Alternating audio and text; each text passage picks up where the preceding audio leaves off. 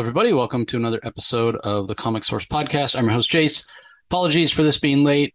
Really trying to get back on a regular schedule after San Diego Comic Con and COVID and all that sort of stuff. So, spending the weekend on call for the day job, but also reading comics in the hopes of getting a little bit ahead and uh, being sure that we have the new Comics Wednesday spoiler free uh, review out on time every week, as well as the DC Spotlight that's full of spoilers, full reviews that I do with Rocky from Comic Boom.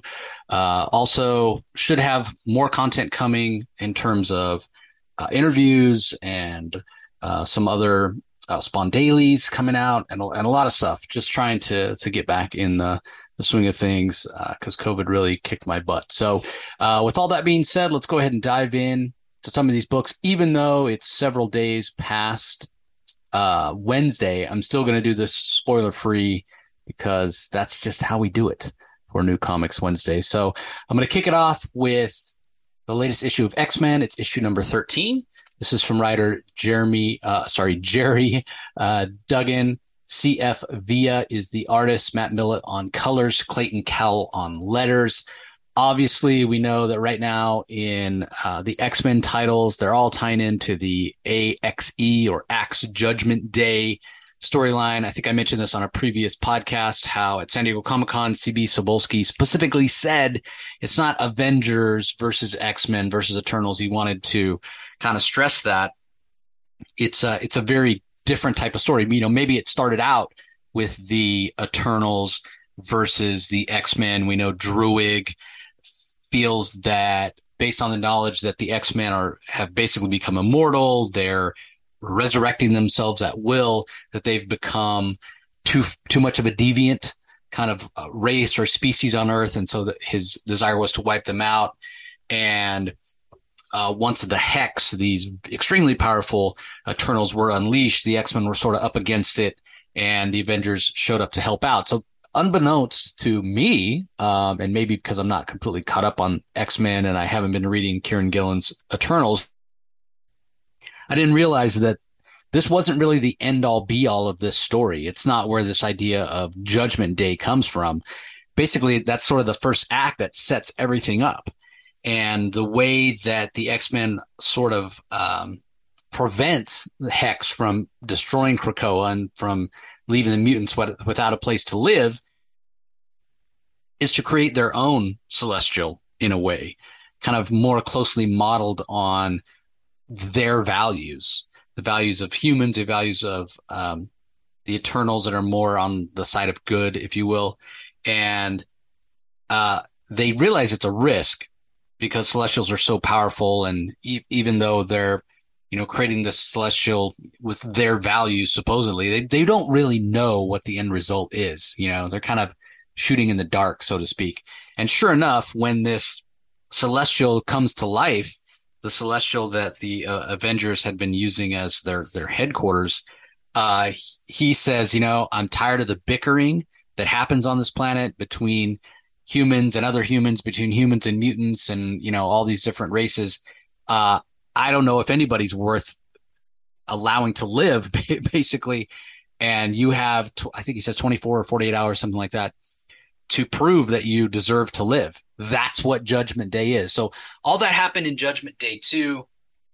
And it really has kind of flipped the story on its head in terms of what comes next. As far as this particular issue, issue uh, 13 of X Men, it sort of takes place at uh, concurrently with the second uh, issue of of Axe, the second issue of the main uh, miniseries, and as well as Death of Mutants, which I'll I think I'll I'm talking about that in that, this episode as well. Um, but it's they're all taking place at the same time. Like I said, they're all taking place concurrently. But this one gives us the perspective uh, as this battle's going on, as the Eternals are, and and the Avengers are trying to create this uh, resurrect this or create this hybrid celestial slash human god. Um, what's going on with the battle in terms of what the X Men see uh, as they're going up against the Hex, as there's other uh, factions going on with what's going on with Death of the Mutants. What are the Eternals up to? How are they getting all the materials uh, together to resurrect this celestial and whatnot? So you you sort of uh, you can read this issue if you just collect X-Men, you're not reading the main event. You can read this and yeah, it's going to be focused on this other event, this Axe Judgment Day. But if you're not reading any of that, you can kind of read this. You get a little bit of character work. You're still okay. I don't think you're forced to go in and jump on the event if you don't care. Uh, this is sort of showing the consequences and the fallout from the event in terms of how it's affecting the mutants, but you don't necessarily have to go and pick it up. Now, if you're reading the Judgment Day uh, uh, event and you're wondering, well, do I need to pick this up? Again, it, it, I don't think it's necessary 100%. If you want more context and what Jean Grey is thinking as these events unfold, what Cyclops is thinking, you know, how, how the this new team of X-Men is uh, is faring during the events of Axe, you can. It's going to enrich the event. It's going to make the event feel a little more fleshed out. But if you're looking to save some money and you're only going to buy that main series, I think you can stick with that. That's giving you, you know, the big broad story beats, and it, it's it's enough. So uh, you can go either way, I think, and still be okay. Um, as far as the art in this particular issue, it's really strong, especially the color work. I was really blown away by the colors from Matt Milla um, who is, is quickly rising up my list of, of colorists to, to watch out for. Ever since he worked on uh, Charles Soule's run of Daredevil, he's been somebody whose work I've really admired, pay attention to. He really selects a brightly colored palette here. And as longtime listeners of the podcast will know, I'm a big fan of that when it comes to making your book uh, look very traditionally super heroic. So there is that.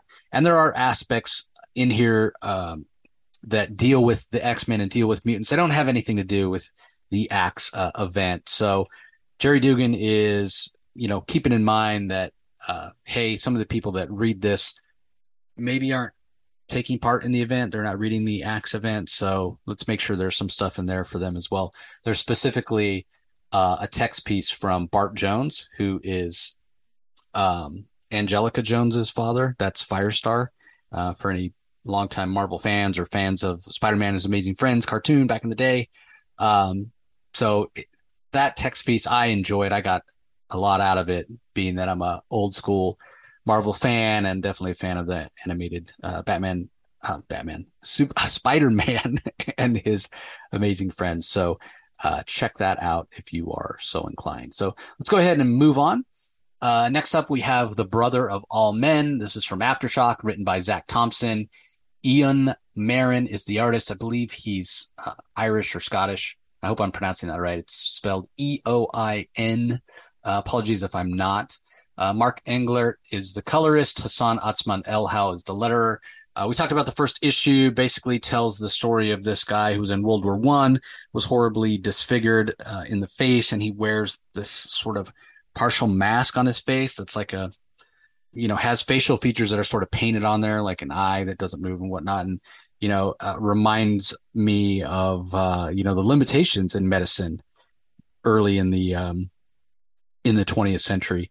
Uh, and, and this is based partially on uh, a true story, which when Aftershock does these uh, projects that are based partially on a true story, it makes it so much more compelling to me for some reason. Maybe it's just the idea that they're sort of fantastical stories, stories that are really out there, um, and you know that phrase "life is stranger than fiction." Sometimes that's really an apt way to look at these aftershock books. So anyway, as I said, it focuses on this guy who uh, was uh, hurt in the war and becomes a private investigator when he comes back. He's been hired to find a woman who's joined a cult in the Pacific Northwest. And come to find out, this guy's brother is a member of the cult as well. So the first issue was sort of esoteric and kind of out there, and I'm come, come to expect that from Zack Thompson. Um, still very compelling and, and very well done, very well paced. Uh, can always count on Thompson to do uh, to pay attention to the pacing and do a, a, great job. But it, I didn't necessarily feel like I had a way in. Um, I was having trouble relating to the story. That all changes with this second issue. It feels a bit more grounded. It feels a bit more I don't want to say realistic, but the idea, the feeling that it is a true story comes through more. And we start seeing events unfold in um, this cult in terms of what this investigator is finding, in terms of him trying to establish a bond with his brother, in terms of him, you know, investigating and trying to to get access to the leader of the cult, as well as talk to this girl, Myr, uh, this girl Myrtle, who he's been hired to find. So, uh, I I found this issue to be extremely readable uh, and extremely well paced. Once again, much like the first issue was well paced, uh, but just a, a, I got more out of this issue. Uh, it started dealing with ideas that weren't quite so out there in new age because that's kind of what this cult is again uh, thinking of of the time that it's set in you know the coming out of the 20s into the early 30s um, you know world war uh, one has has um, has uh, ended.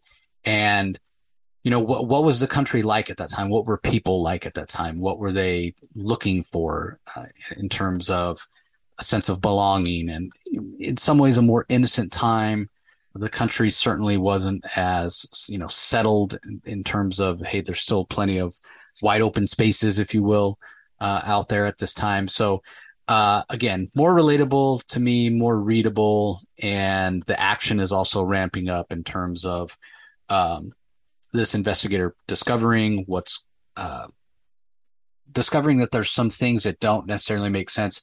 You know, the, the leader of this cult um, professing to have these powers and you know magical events and whatnot, and as he's investigating, he's seeing things that are just you know not on the up and up. And um, that this guy's basically a con man, as many leaders of many cults are, you know, as it turns out. So that aspect of the story, kind of the almost crime noirish uh, part of the story, is starting to manifest itself as well. So uh, again, Aftershock publisher, uh, I obviously very very much enjoy. Most of their titles are bang on, so this one is no different. Wasn't sure I was going to like it after the first issue, uh, but a, a, another reminder, as I always say, you got to give every book at least two issues, uh, especially because first issues are so hard to do, setting the world, setting up the characters and whatnot. So, uh, I, I, again, the true story aspect of it uh, makes it that much more compelling. So, uh, definitely check it out if you're uh, so inclined. All right, next up we have from Image Comics the latest issue of Ordinary Gods. We're up to issue number eight. This is from writers Kyle Higgins and Joe Clark. Felipe Watanabe is the artist, colors by Frank William, letters by Clayton Cowles. So we saw last issue that um, the gods that are trapped on Earth were betrayed by one of their own. Um, she basically is so sick and tired of being imprisoned on Earth, she wants to destroy the Earth, making the assumption that that's going to return her to her realm. Uh, well, that might not necessarily be the case. And the rest of the gods trapped on Earth uh, managed to kind of convey that to her and say, "Hey, wait a minute, um, we might want to stop and think about this in, in terms of what we're going to do. This might end up making it worse. Now we'll be trapped on a you know planet that's not even inhabitable. Um, so uh, this is a big story, big in scope. I've talked uh, about it at length. We had Kyle Higgins on to talk about it, and we haven't gotten a whole heck of a lot back on the original world, which is really huge and massive in scope. We've had hints of it here and there, but it's definitely a political book in terms of what's going on on Earth with all these different factions, with these gods trying to free themselves, with the members of that world that are over here to act as jailers and what they're up to, and then the faction back from the original world or universe or dimension or whatever you want to call it that have come here because they don't trust the jailers that are here and they think the, the gods uh, may indeed succeed in returning to their uh, original plane of existence uh, that they're from. So there's a lot of moving parts here. As I have said before, it's a big, big story. And although this issue is a bit of a setup issue, moving um, these gods around with what they're going to try next, uh, it helps to kind of flesh out some of the characterization and some of the motivations for some of the characters. And this series continues to be exceptional. The Felipe Watanabe art and the uh, along with the colors, because the the line work here and the colors work in such great tandem. Frank William uses more natural tones, um, in terms of how you want the world to look. And along with the emotionality that Watanabe puts in his line work, both in terms of facial expression and in terms of body language, it works really, really well to make this feel like a grounded story. Because as I've said, it's such a big story in scope and there's such big ideas that the uh, the danger is it becomes I don't want to say esoteric, but it, it becomes so big that you can't really relate to it. Like, where's your in right now? Early on, when we weren't sure um, who was a god and who wasn't, and um, you had this uh, idea of people discovering that they've been reincarnating over time. Uh, you could kind of relate to it on a level of, hey, we all go through um, stages in our life where we're not sure who we are, you know, specifically teenage years, high school, that sort of thing. You're trying to establish your identity, can feel like an imposter. And, you know, based on people's, you know, choice of profession and um, how successful they are in, in life, you know, that, that can continue beyond those formative years. Uh, but that was definitely a touch point early on. Now that everyone has sort of realized who they are in terms of these gods that are trapped on earth, that relatability has sort of gone away a little bit, but hopefully, um, you feel like you know these characters well enough at this point that you don't necessarily need that. Um, and you're invested in them enough to want to see what happens next. There are still, you know, questions of what it means to be human and um,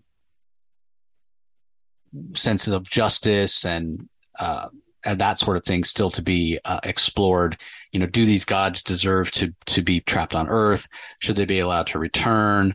Um, you know, one of the things that was brilliantly done by Kyle Higgins, and, and I said as much when he was on the show, was this idea of the different lands or uh, area, regional areas of the original dimension being named after, you know, emotions and the, the gods, the rulers of those areas kind of embodying those emotions, you know, whether it be anger or contentment or happiness or whatever.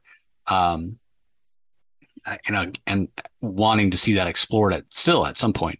Uh, but that is another point where we can uh, relate to it. But there's been so much action going on lately with uh, and and the political maneuverings of these various factions that we haven't explored that and that we haven't even had that reflected in the characters that are on Earth uh, uh, very much yet. So that is still something that has me coming back because uh, I don't think Kyle would have put it in there if it wasn't going to be a, a, touch point at at some level or uh, at some point in the story. So we'll have to come back to that and see. But meanwhile, I'm I'm enjoying it. There's a lot of, as you can tell, uh, levels of complexity and nuance in the story, and it's something uh, I'm really enjoying. Plus, it's it's very rereadable um, because it is so rich and it is such a big story, uh, and there's so many characters and moving parts that you can go back and reread it and get more out of it and catch things that you missed the first time around. So. Uh, okay, up next we have Seven Sons Part 3, written by Robert Windom and Kelvin Mao. Art is by Jae Lee, colors by June Chung, letters by Crank. Uh, I'll start with the art first. I mean, it's Jae Lee art. If you've ever seen Jae Lee art, you know exactly what to expect. I'm not a big fan of his style, never have been. Uh, I appreciate the fineness of his lines. I appreciate his storytelling, which is very strong, but I just don't care for the the stylized um, way that he draws, particularly faces. I, faces always feel pinched to me with the um, the features on on the face is just too small for the size of face. It's like God, you've got so much face. Um, but I can't fault his storytelling. And one of the things I really have noticed, and maybe I never noticed this about his art before, was how much his style uh, helps to increase uh, the tension in the stories that he's telling, and it definitely gives it a bit of an otherworld quality.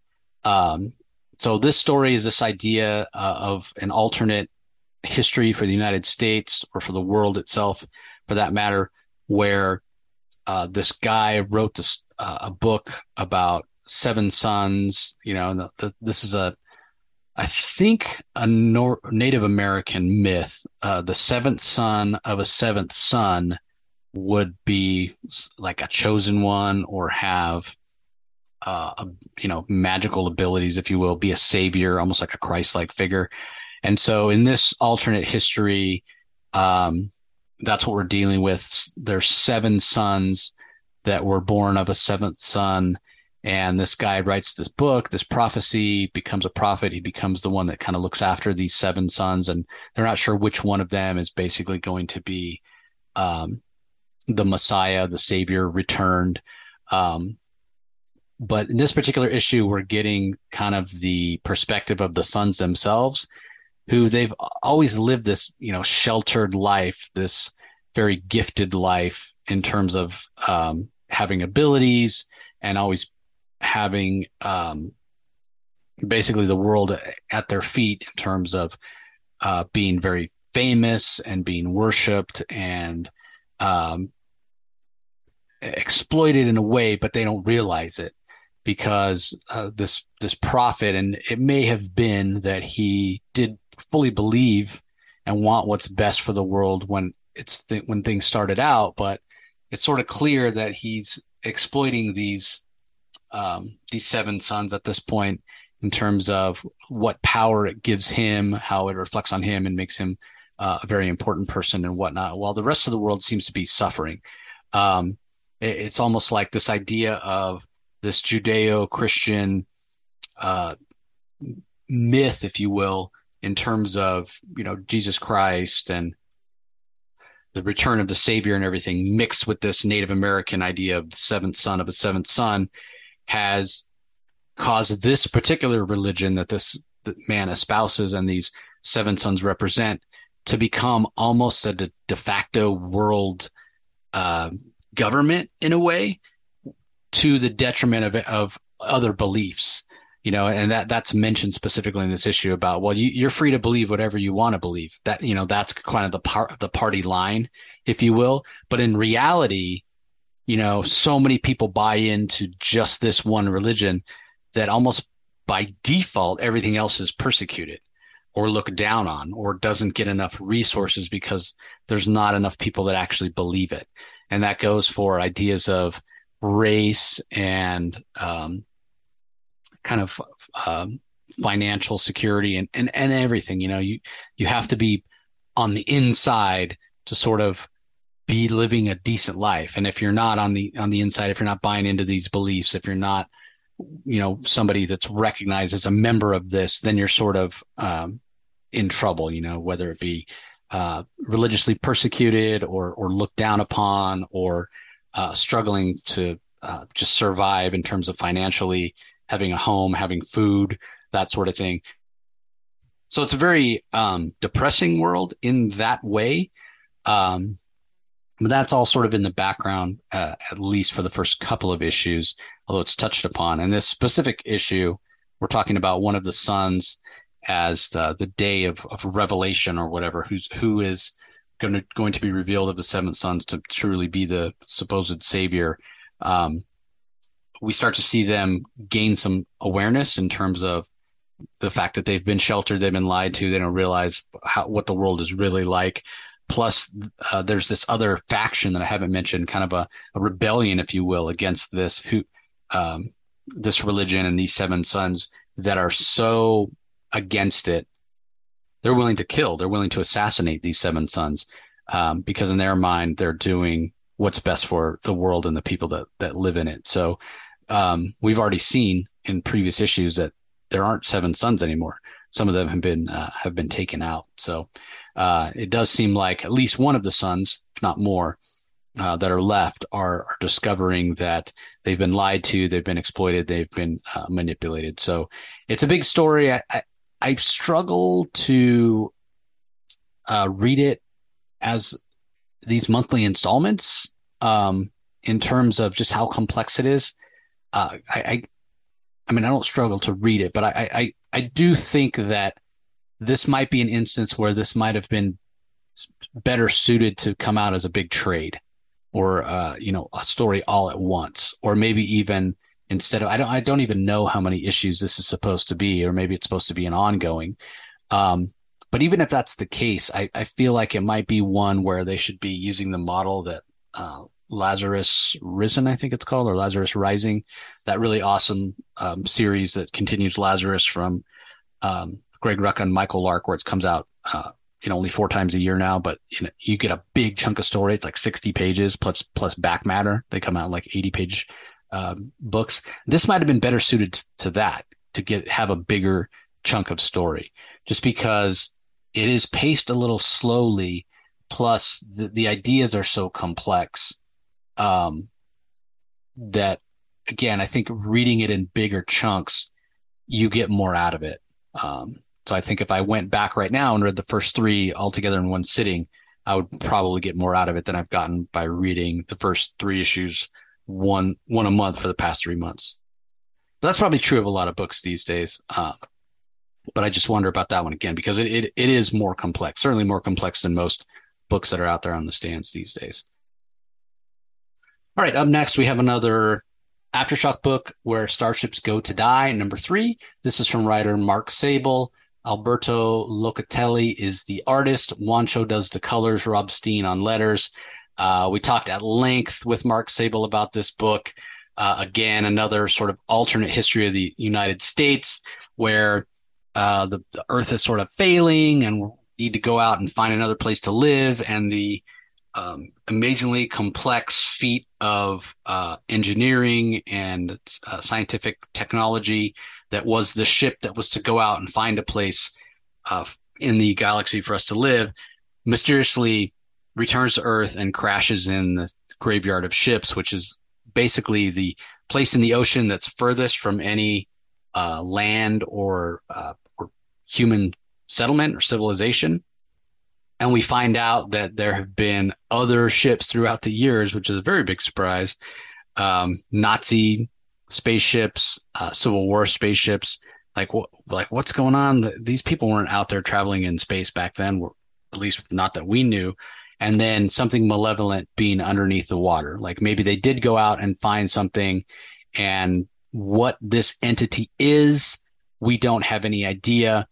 But this salvage crew that's attempting to go and um, salvage this very advanced spaceship, uh, partly because they want to save the world, partly because one of them wants to to be the first African astronaut and had a chance to do so, but then lost that chance in the most recent uh, World War. Um, so everybody's got their own uh, motivations here. Again, it's a big cast and uh, and complex ideas with these different factions the US, China, these basically pirates that are trying to beat the the superpowers to that spaceship and you know claim it for themselves. And behind this or maybe in front of this uh, political background and um, political maneuverings and and complex situation that's going on in this world we have this monster who doesn't care doesn't seem to care uh, about which side you're on, um, but has his own uh, ideas. And it's clear that this thing has come from space.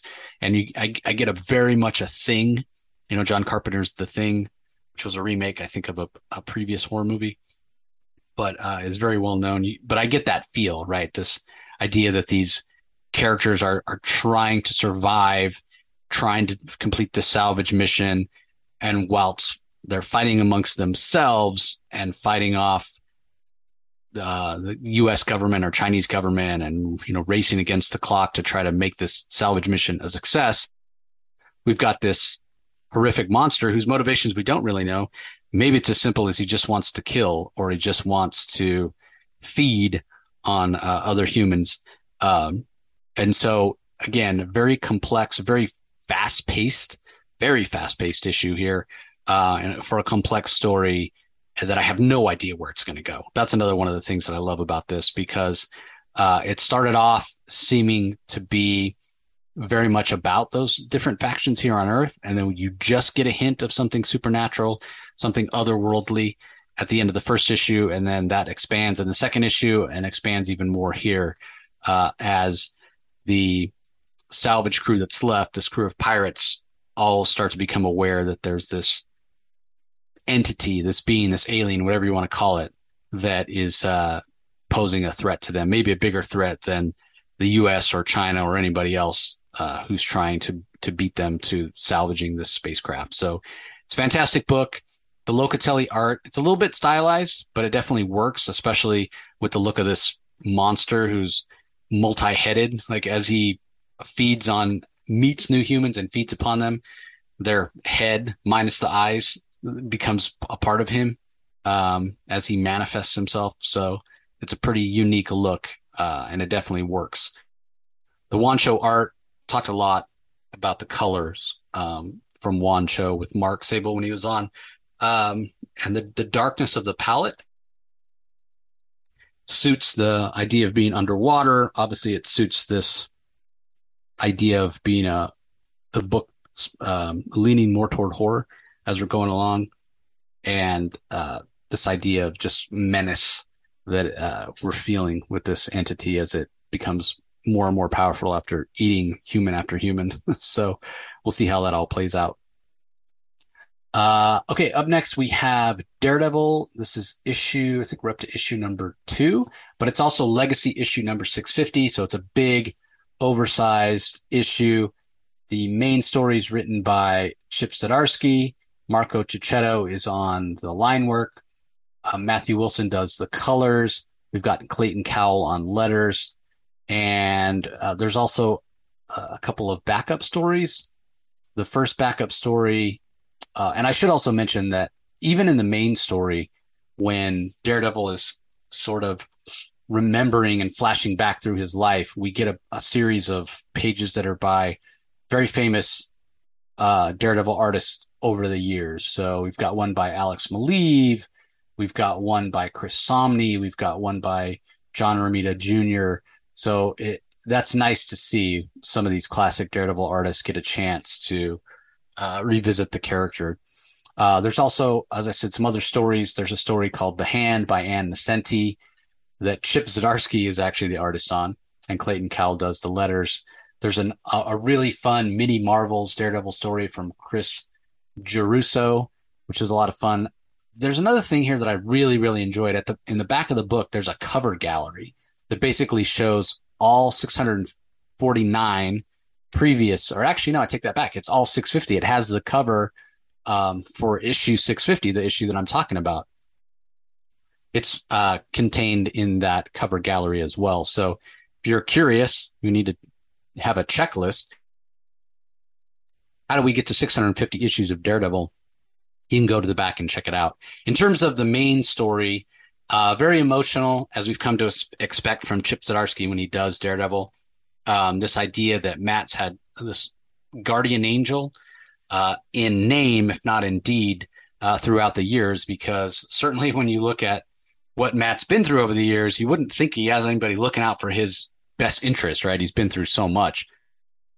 And of course, dating Matt Murdock is maybe the most dangerous thing you can do in, in the Marvel universe. So this idea of uh, one of his former um, classmates in college having these abilities and why he does what he does is very, very interesting. So while we still have Elektra off with the hand or the fist rather, uh, training to take on the hand, we're getting um, a different look at Matt and what's going on and who this guardian angel type character is. And uh, I really enjoyed not only the emotionality of the story, but how this is a bit of a retcon with this character showing up here. How Zdarsky does such a great job with that. I sometimes have problems with retcons I've talked about it before. When you retroactively go back and add something into a character's continuity, and it's the, the idea of it is just full of holes. Like you just have to sort of grit your teeth and bear it and go, well, if this person was present at the you know origin of the character and the character's been around for decades at this point why was it never brought up so it just doesn't make sense you know um, like the idea of Rogol Zaar being responsible for the destruction of Krypton. That just doesn't make sense. The idea of the Court of Owls operating for the entirety of Batman's um, career, Bruce Wayne's career as Batman in Gotham City, and for him not to discover the Court of Owls is there when he's supposedly the world's greatest detective. Like, I have a problem with that. Like, if this group has been operating uh, you know, in the city, uh, uh, the uh, Invisible Mafia in, in um, Action Comics from Brian Michael Bendis is another example, right? Like if Superman is as powerful as you make him out to be and as smart as you make him out to be, much like Batman with the Court of Owls, how could this Invisible Mafia be operating for years under his nose? Like it just doesn't make sense. But what Zdarsky does here with introducing this character, um, I mean, he introduced him previously, but tying in this particular issue, tying this character into the history of Matt Murdock, he does it in such a way that you completely understand why this character hasn't shown up before now, why Matt hasn't been aware of him, why we as the readers haven't been aware of him, and why we are aware of him now. Like Zdarsky does a fantastic job of explaining that, and it's fun because it go, it goes back and it you can go back and reread the most important events in the history of, of Daredevil as a character. And with this knowledge of this character and, and what he's been doing and the choices he's been making, it gives kind of a new perspective or new nuance to those events. That's the best kind of retcon. That's the best kind of storytelling when you're building on an existing character, when you're uh, respecting what's come before and you're with your current story, even enhancing what's come before by introducing new concepts and um, and building on the character emotionally and logically. And that's exactly what Zdarsky's doing. So, man, I was so disappointed when Zdarsky w- was named to be taking over Daredevil because I knew Charles had more Daredevil stories to tell. I love the lawyer aspect of it, the law stuff that uh, Chip or, or that Charles would bring in rather. Um, and again, I, I, do I do wish that Charles had gotten a chance to tell more Daredevil stories. But that being said, I'm not disappointed in the direction that um, that Zdarsky has been taken. It's just fantastic. And the Marco Checchetto art, uh, he in my mind is going to go down as one of the best Daredevil artists.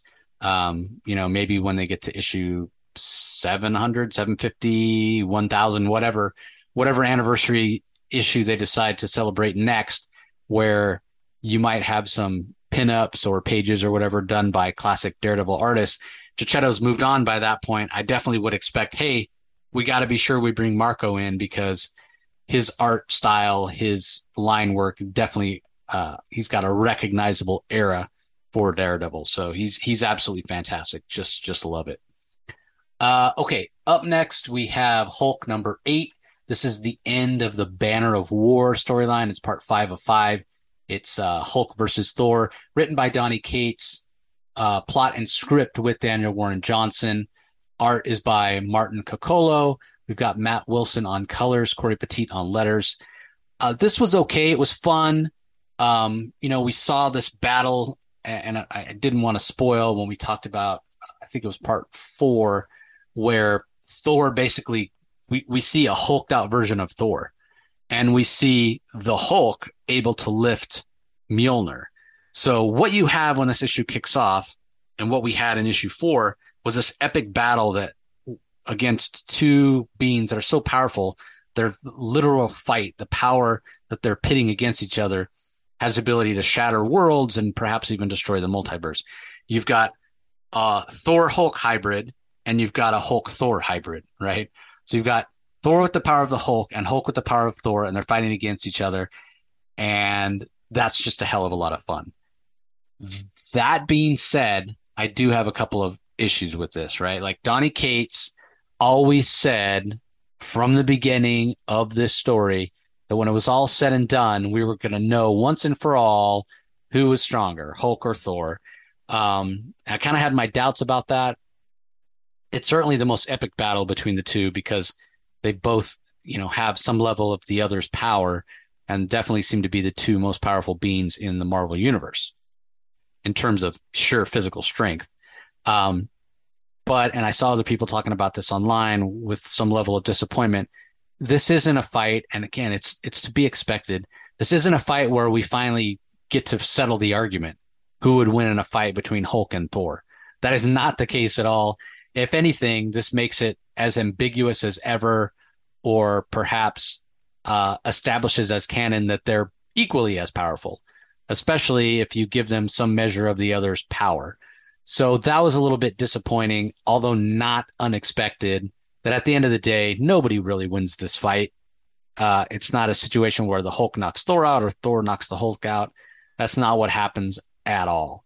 Rather, uh, it's more about the way Thor sees Hulk uh, in terms of having a better understanding of him, especially once Thor, in in a way, has been infected with rage. You know that uh, me talking about Thor having some measure of the Hulk's power, and so that gives Thor uh, a, a, different perspective on who the Hulk is, um, and that more than anything, as well as the the Hulk's tactical decisions, are what kind of stops this fight, ends this fight, and allows um, these two characters to go their separate ways. The other thing that was a bit disappointing is is it just me or does it feel like it's been about three months since we got part four? Uh, and I hate to say it, and I hate to sound like a broken record, but when books are late, the stories lose all momentum. And I found myself like when this came out, when I saw it was out this week, I was like, oh yeah, I, would forgotten all about this Thor Hulk um, story. And in terms of the pacing and the tension and the compelling aspect of the story that made me want to know, hey, what's going to happen in this fight? That had all gone away. And even though I was reading this, it didn't it didn't come back. It wasn't like I dove into this and I was like, oh yeah, I remember it was so great to know about this fight and see who's who's going to win. I found that I barely cared. Um, and then when there isn't really a definitive answer uh, or definitive winner in the fight, you know, I care even less. So, um, I'm a bit disappointed, if I'm honest. Uh, you know, I've talked at length about how I wasn't really excited that Donny Cates was coming on to Hulk, not because I don't think Donny's a great writer. Um, I don't know that his writing is for me. I feel like a lot of his writing is, hey, wouldn't it be cool if, uh, and in that way, it's a bit fan friendly, but I, again, and I've talked at length about wanting to get back to a more super heroic type of Hulk story, um, or or uh, if not that, then at least this idea of a man on the run, a la the uh, Bill Bixby Hulk series back in the day. This guy, this fugitive who's out there helping people. Those are my favorite kind of Hulk stories. Either that or the the Professor Hulk era where he was very super heroic. And it's just been so long since we've had anything like that that that's kind of what I would like to get back to. And so following the uh, Eternal Hulk story, that's what I wanted. I knew I wasn't going to get that from Donny. Now that being said, um, both Jay and I have talked about how, what an interesting idea it, this uh, spaceship Hulk thing or Starship Hulk thing that Donny Cates is doing can be. But that's even gotten put on the back burner for us to have this Hulk versus Thor fight, which that would have been worth it if it came out on time number one, and if we actually got an answer to who would win definitively. And we didn't get either of those things. So this just this feels like an interruption um, to the Starship Hulk storyline that I may or may not be able to get into. It's still too soon to say.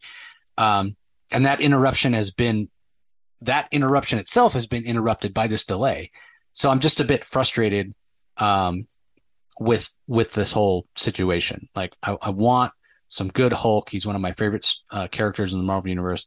I just want some good Hulk story. Um, and if this Donny Cates run doesn't end up being for me and ends up being just kind of out there um, doing cool Donny Cates stuff, that's perfectly fine. But I need it to come out on time because if it comes out on time, it'll be over that much sooner, and maybe we will get a Hulk story that I'm more invested in. Um, and what I'm really hoping is going to happen is I'm going to get more invested in this Starship Hulk story if Donny can pull me in. Because again, I want to stress that this isn't a poorly put together comic. It's not a bad story. This, it's not a bad idea. It's it's actually a fantastic idea. This Starship Hulk thing, um, and I am fascinated by the different psyches and how Banner was able to sort of separate them and have you know the Hulk's rage as the engine for the starship. Like those are ideas that that I am invested in, and I want to see uh, answers to because it could possibly get the Hulk to a point where he is. I don't want to say back to normal, but back to us being a superhero, so that we can get the kind of Hulk run that I that I prefer, right? So there is potential here, and I'm invested in it, but I I don't want it to be. I, I never want comics to be late. I never want books to take you know months off, and I don't know if this was uh, an issue with. Uh, with the artists because the t- the usual artist on the book is not Martin Coccolo, it's uh, it's Ryan Ottley. So I don't know if it was an issue with with Ryan or he was sick. I don't know if it was an issue with Donny. I don't know if it was an issue with printing. I have no idea. not privy to that information. But that being said, uh, I want the book to come out on time. Um, and uh, again, I was disappointed that we didn't get uh, a def- definitive answer, though I'm not surprised in, in the slightest.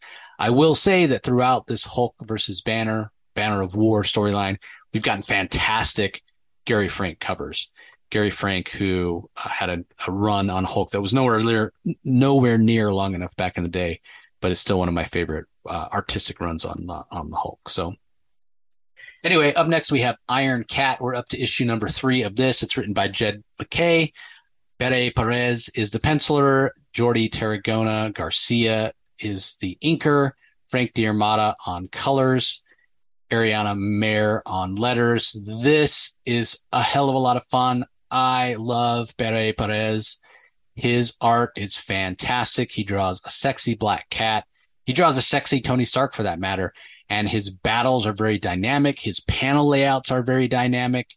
Uh, this can at times be a very frenetically paced issue with this fight between Iron Cat and Felicia Hardy who pulls out uh, a surprise both for the reader and for Tony Stark in this issue, as well as Iron Man himself. Now, we saw last issue, didn't want to spoil it when I talked about it, but we saw last issue that Iron Cat has allied herself with Sunset Bain, which just feels like a really bad idea. Even when you partner up with Sunset Bain, you can't trust her. Sunset Bain, if you're not familiar, she's an old Stark foe, very similar to Stark, owns a technology company, makes weapons, that sort of thing. Um, but recently in the Iron Man run, her body was destroyed, much like Tony Stark, she's become at times.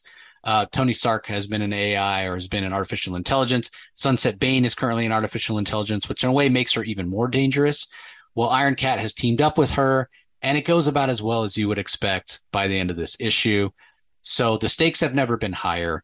This is really, really fun. Uh, I've talked at length, and we talked with Jed MacKay. I told him when he was on here that I feel like he has made Felicia Hardy feel three dimensional more than any other writer has. In my estimation, Jed MacKay is the Black Cat writer, the Felicia Hardy writer. She doesn't seem two dimensional. She seems like a real person. You understand her motivations. You may not agree with them. You understand why she makes the choices she makes and does the things she does. And uh, I absolutely love this. Big fan of Jed MacKay. Um, I like his version of Tony Stark, though it's not the version that we've gotten most recently in the, the Iron Man run. I, it, it, still feels like a version of Tony Stark. Um, that's not so different from what we've had recently, especially uh, as writers sort of drew from what Robert Downey Jr. did with the character. So this is a fun story again, tons of action, tons of battling and fighting in this particular issue, um, and big stakes, big stakes going forward. So I'm very curious to see not only what's going to happen in terms of resolving this story, but what it means for Felicia Hardy going forward. Like, is she going to have, is she going to get the Iron Cat armor back? Is she, is she going to be a more formidable Black Cat in terms of having better weapons? I don't I don't think so. I wouldn't expect so. I think Tony's going to, you know, commandeer all that stuff, reclaim it for himself. Um, because really, I think Black Cat fans, you don't really want to see her in a suit of armor. You want to see her doing what she does best, sneaking into places, not brute forcing. So, um, but this is just a really fun series. Um, you know, I'm, I'm assuming that the Black Cat series ended knowing they were going to start this Iron Cat series. Uh, and I hope in this Iron Cat series, uh, is over, that we do get another Jed MacKay ongoing for Black Cat because again, I just love the way he uh, that he writes Felicia.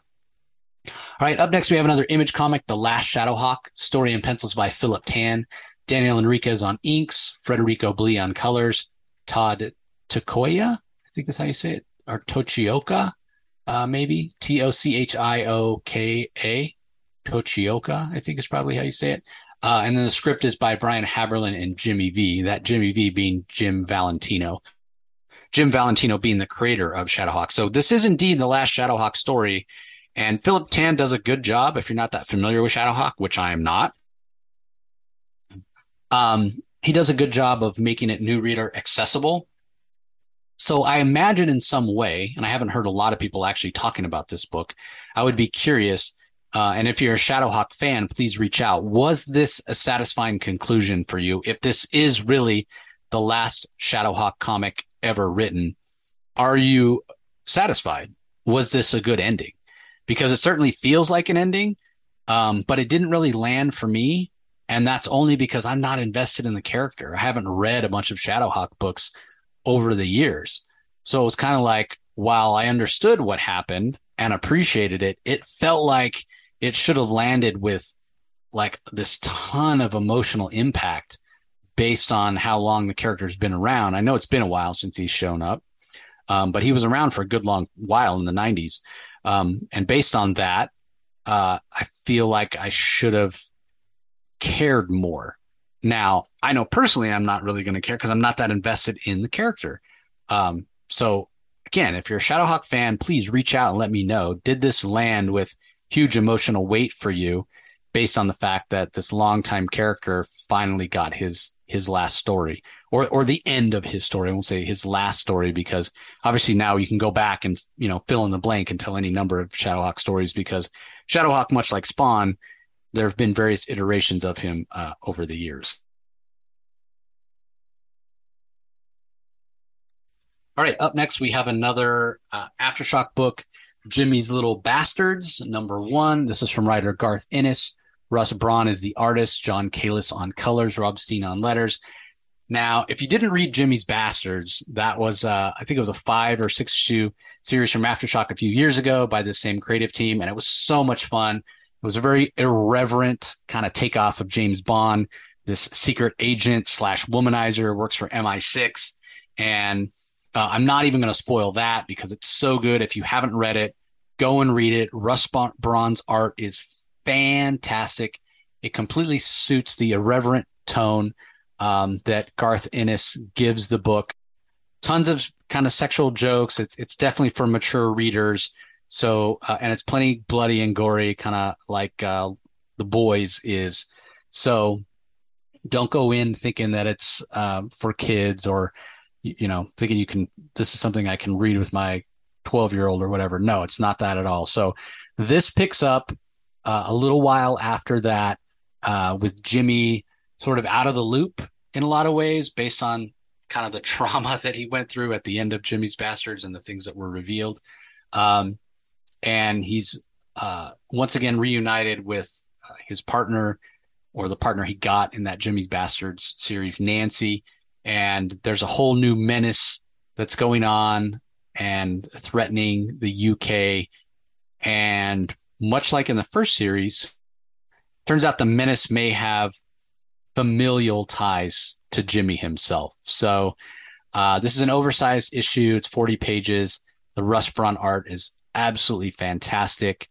Uh, everything you need to know is established. Again, you will get so much more out of this if you've read Jimmy's Bastards, but you don't necessarily have to. You can pick this up and read it, not having read that previous series. Um, but the in jokes are there. Uh, the fantastic art by Russ Braun is here. Great color work by John Kalisz. Um, and some some surprising events, especially the last panel, the last page here, which is going to, um, you know, just propel the story forward in terms of being a, a cliffhanger. And now, now what? This is a big deal. Um, and I, especially have to recommend this for anybody who is is British or from the UK. Um, I think you'll get even more of a kick out of this because it does deal with the politics of of Great Britain.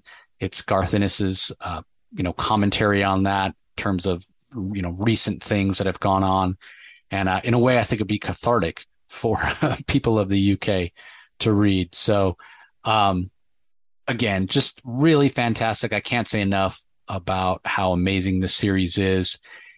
Again, you will get more out of it if you've read Jimmy's Bastards. And if you haven't read Jimmy's Bastards, you can pick this up and check it out, and you'll still get a lot out of it. But if you want to, go and pick up the trade of Jimmy's Bastards, read that first, and then read this. Or maybe read this and decide, hey, I love this. I want more immediately of this. Well, hey, guess what? Then you can go buy the trade and you can get a huge chunk, a huge story of Jimmy Regent and Nancy for that matter, uh, five or six issues worth. And then you'll be in the same boat I am, where you're waiting for another month to go by so you can read more of Jimmy's Little Bastards. So, uh, can't recommend it enough. Another big winner for uh, for Aftershock. Absolutely love this book.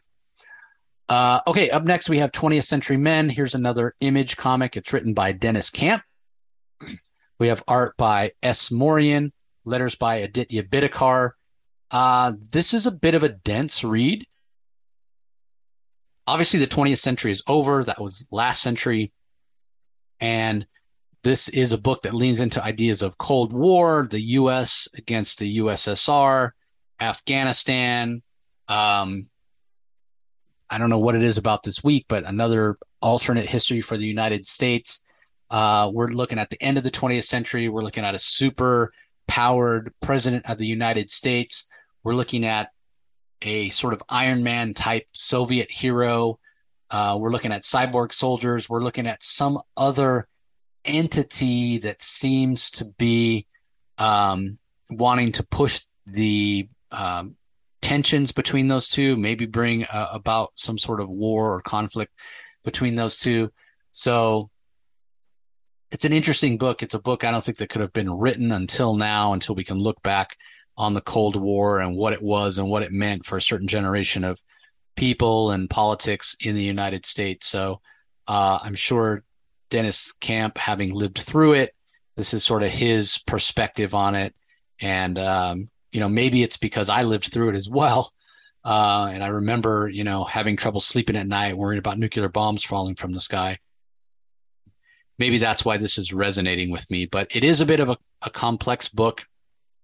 It feels like a big story, um, and it it feels just a little bit messy. Um, but that might just be, you know, again, the challenges of doing a first issue and introducing all these concepts. So you kind of just have to commit and read it. And I'm thinking as the story goes on, that you're going to be able to look back or perhaps even go back and reread some of the early issues. And with the context of what happens later in the story, you'll get even more out of those early issues.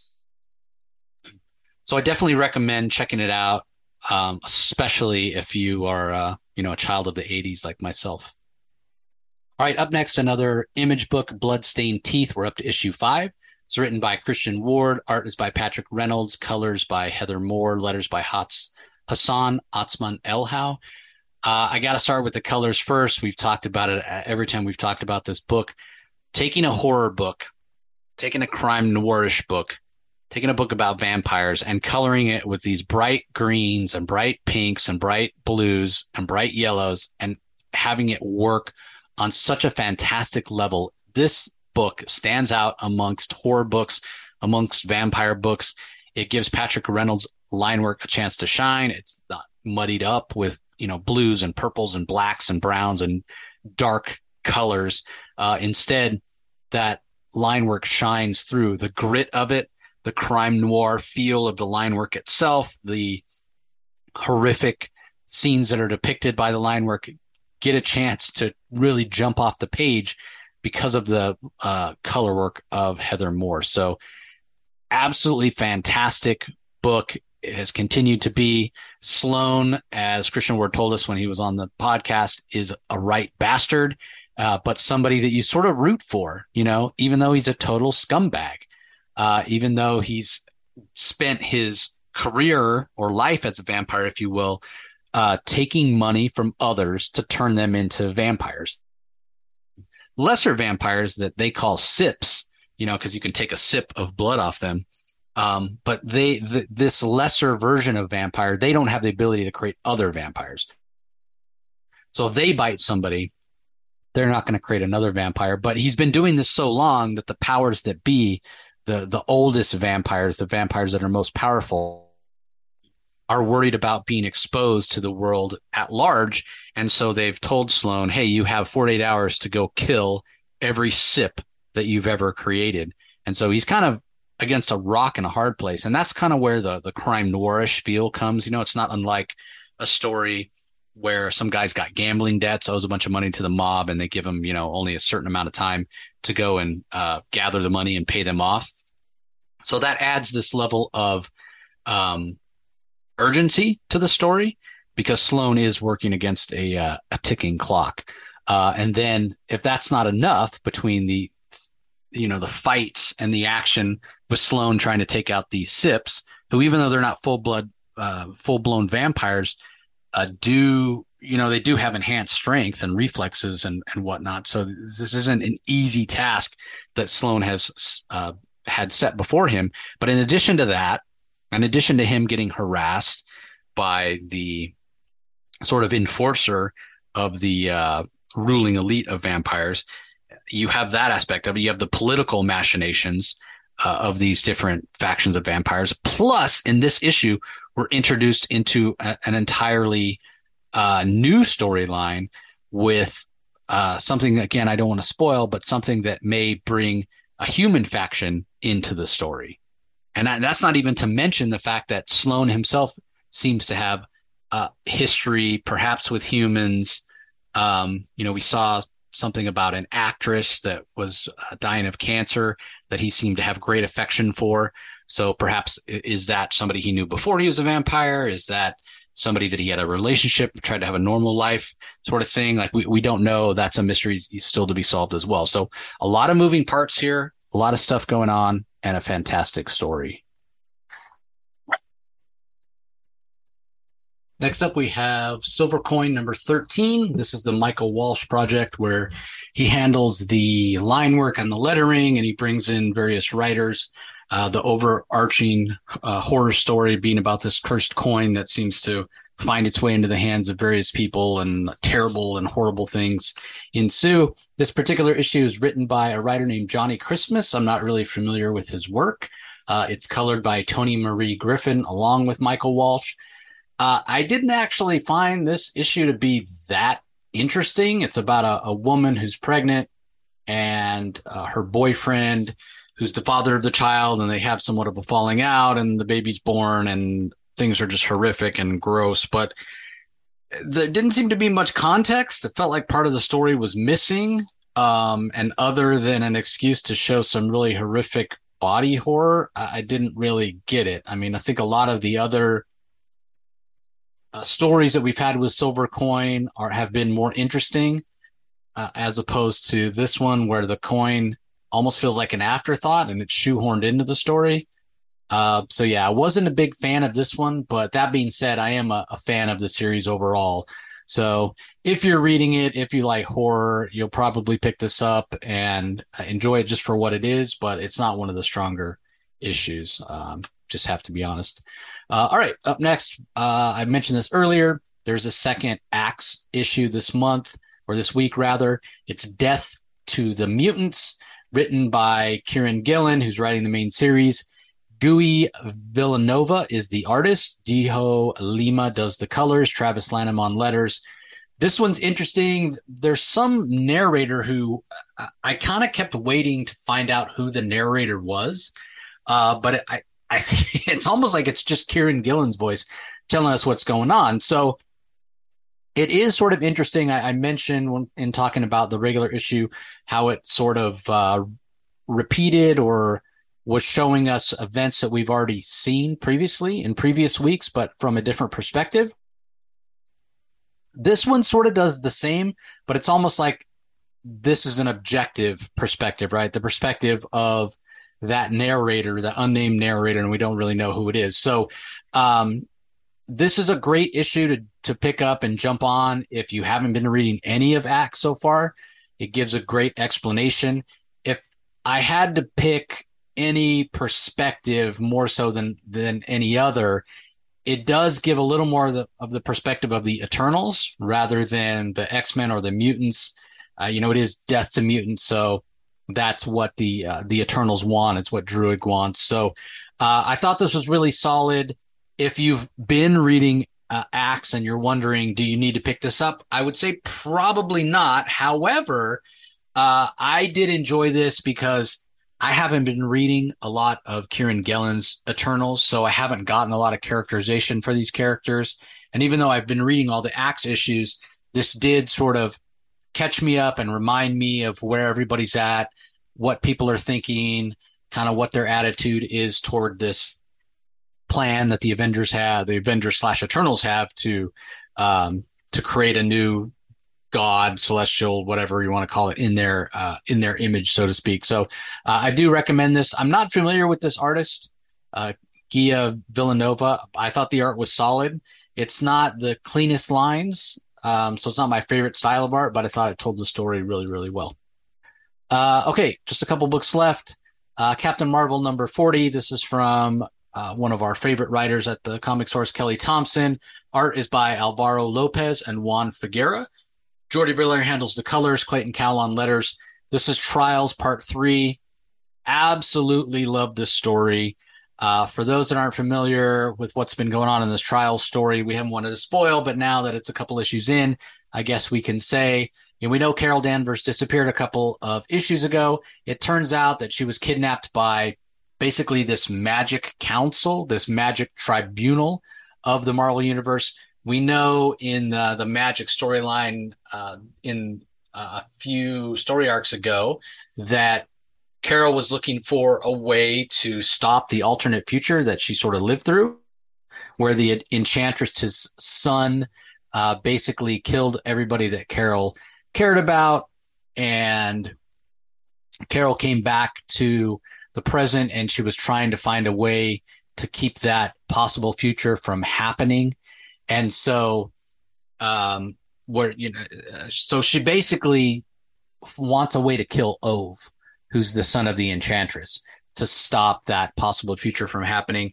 And she wants to use magic to do it. So that's what gives her, uh, what places her, I guess you'd say, underneath the jurisdiction of this magical council. They don't like the way she's abused her powers. They believe that she's overstepped. Really, this is all sort of pushed by the enchantress herself, who feels wronged.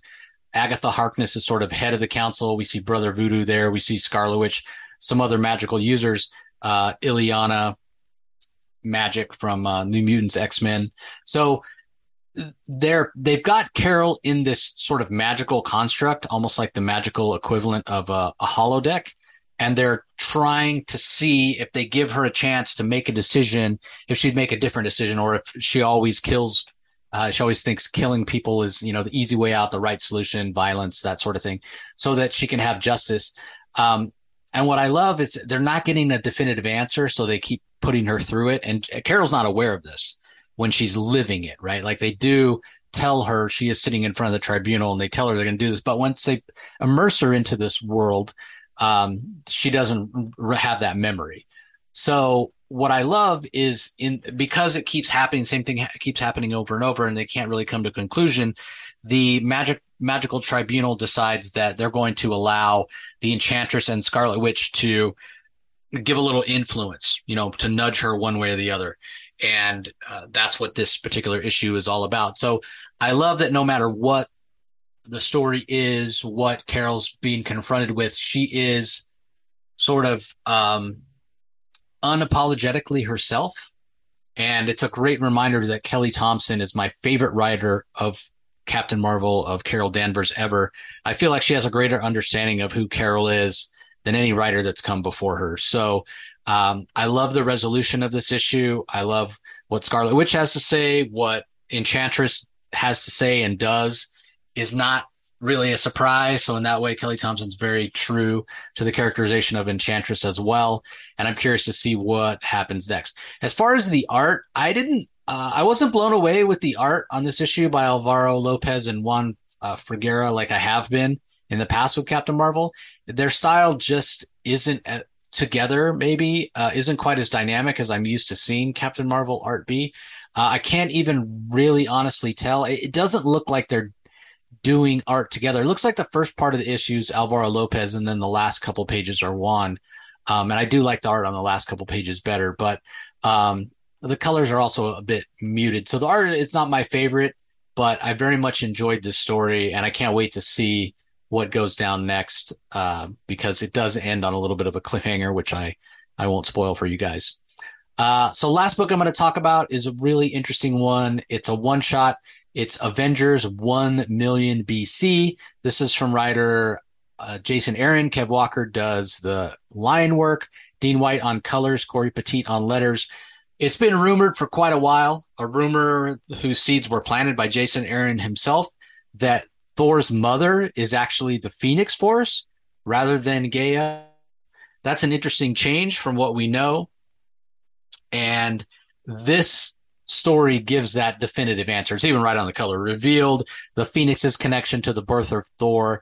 We know if you've, uh, or at least those that have been reading uh, the Avengers uh, BC or whatever it is, the the old school Avengers, which I, am not a big fan of, uh, and I've talked about it of uh, making the retroactively adding the fact that there was an Avengers way before there was actually a Hulk or a Black Panther or a Ghost Rider or Doctor Strange. Um, or Thor, you know, it's Odin, it's Phoenix Force, it's some different sort of Hulk, some ancient Ghost Rider, some ancient uh, magic user that has the eye of uh, Agamotto, some ancient avatar of the Panther God. I, it's an interesting enough concept, but in my mind, it diminishes what the modern day Avengers did. Uh, or have done in coming together. So that, you know, that's just my own personal thing. But if you are curious, we do find out what the Phoenix Force has to do with Thor. And I will say, uh, Thor's birth. And I will say, as much as I don't like retroactive continuity a lot of times because it does, I feel like, diminish things that have come before or it doesn't make sense that we didn't find out about it before or sooner. Uh, I think this works. This doesn't offend my sensibilities of Marvel history uh, or whatnot. So I think that this works on a lot of levels. But at the same time, it doesn't really feel necessary. I don't know why we need the Phoenix Force to have been around on Earth before Jean Grey, because again, that just diminishes the Jean Grey story, diminishes the Dark Phoenix story in my mind. If it was here and there were people that wielded the Phoenix Force prior to Jean Grey, um, so I, while this works and was interesting, I don't know that it was necessary. But I guess that cat's already out of the bag. Uh, the art is pretty solid. It's very dynamic. not the hugest fan of the aesthetic style, but it does work. And the the panel layouts, page layouts are probably my favorite. They're very dynamic. Um, I, I, do like Kev Walker's art in general, but his line weights felt a little heavier in this than I'm used to seeing. Maybe it's his line work along with uh, the color artist who maybe he hadn't worked with before, uh, Dean White. So that might be uh, possible, or maybe they specifically made that artistic choice to have heavier line weights because this is a story, you know, from a million BC. It's back when things were less refined. I don't know, maybe that was a stylistic choice, but anyway, interesting enough story. Finally puts to bed the question of whether or not uh, the Phoenix Force is Thor's mother. So let me give a rundown on some other titles that were available uh, for the week of August 17th, 2022 from Ablaze.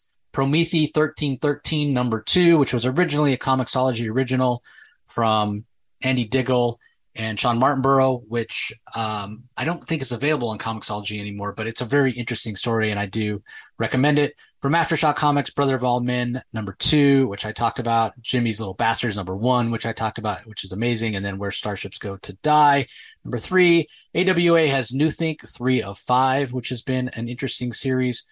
Over at Boom, we've got Dune, The Waters of Kanly, number 404, bringing that miniseries to a close. Uh, from DC Comics, and again, you can go listen to our DC Spotlight for August 16th, 2022, and hear about all of these. Aquaman and the Flash Void Song, number three of three, brings that to a close. Batman One Bad Day, The Riddler, number one, which is one of the best comics, not only of the week or the month, but of the year, of the past few years. It's absolutely amazing. I can't recommend it highly enough. Batman World's Finest, number six. Got Batman the Knight, number eight of 10. Black Adam, number three from Christopher Priest.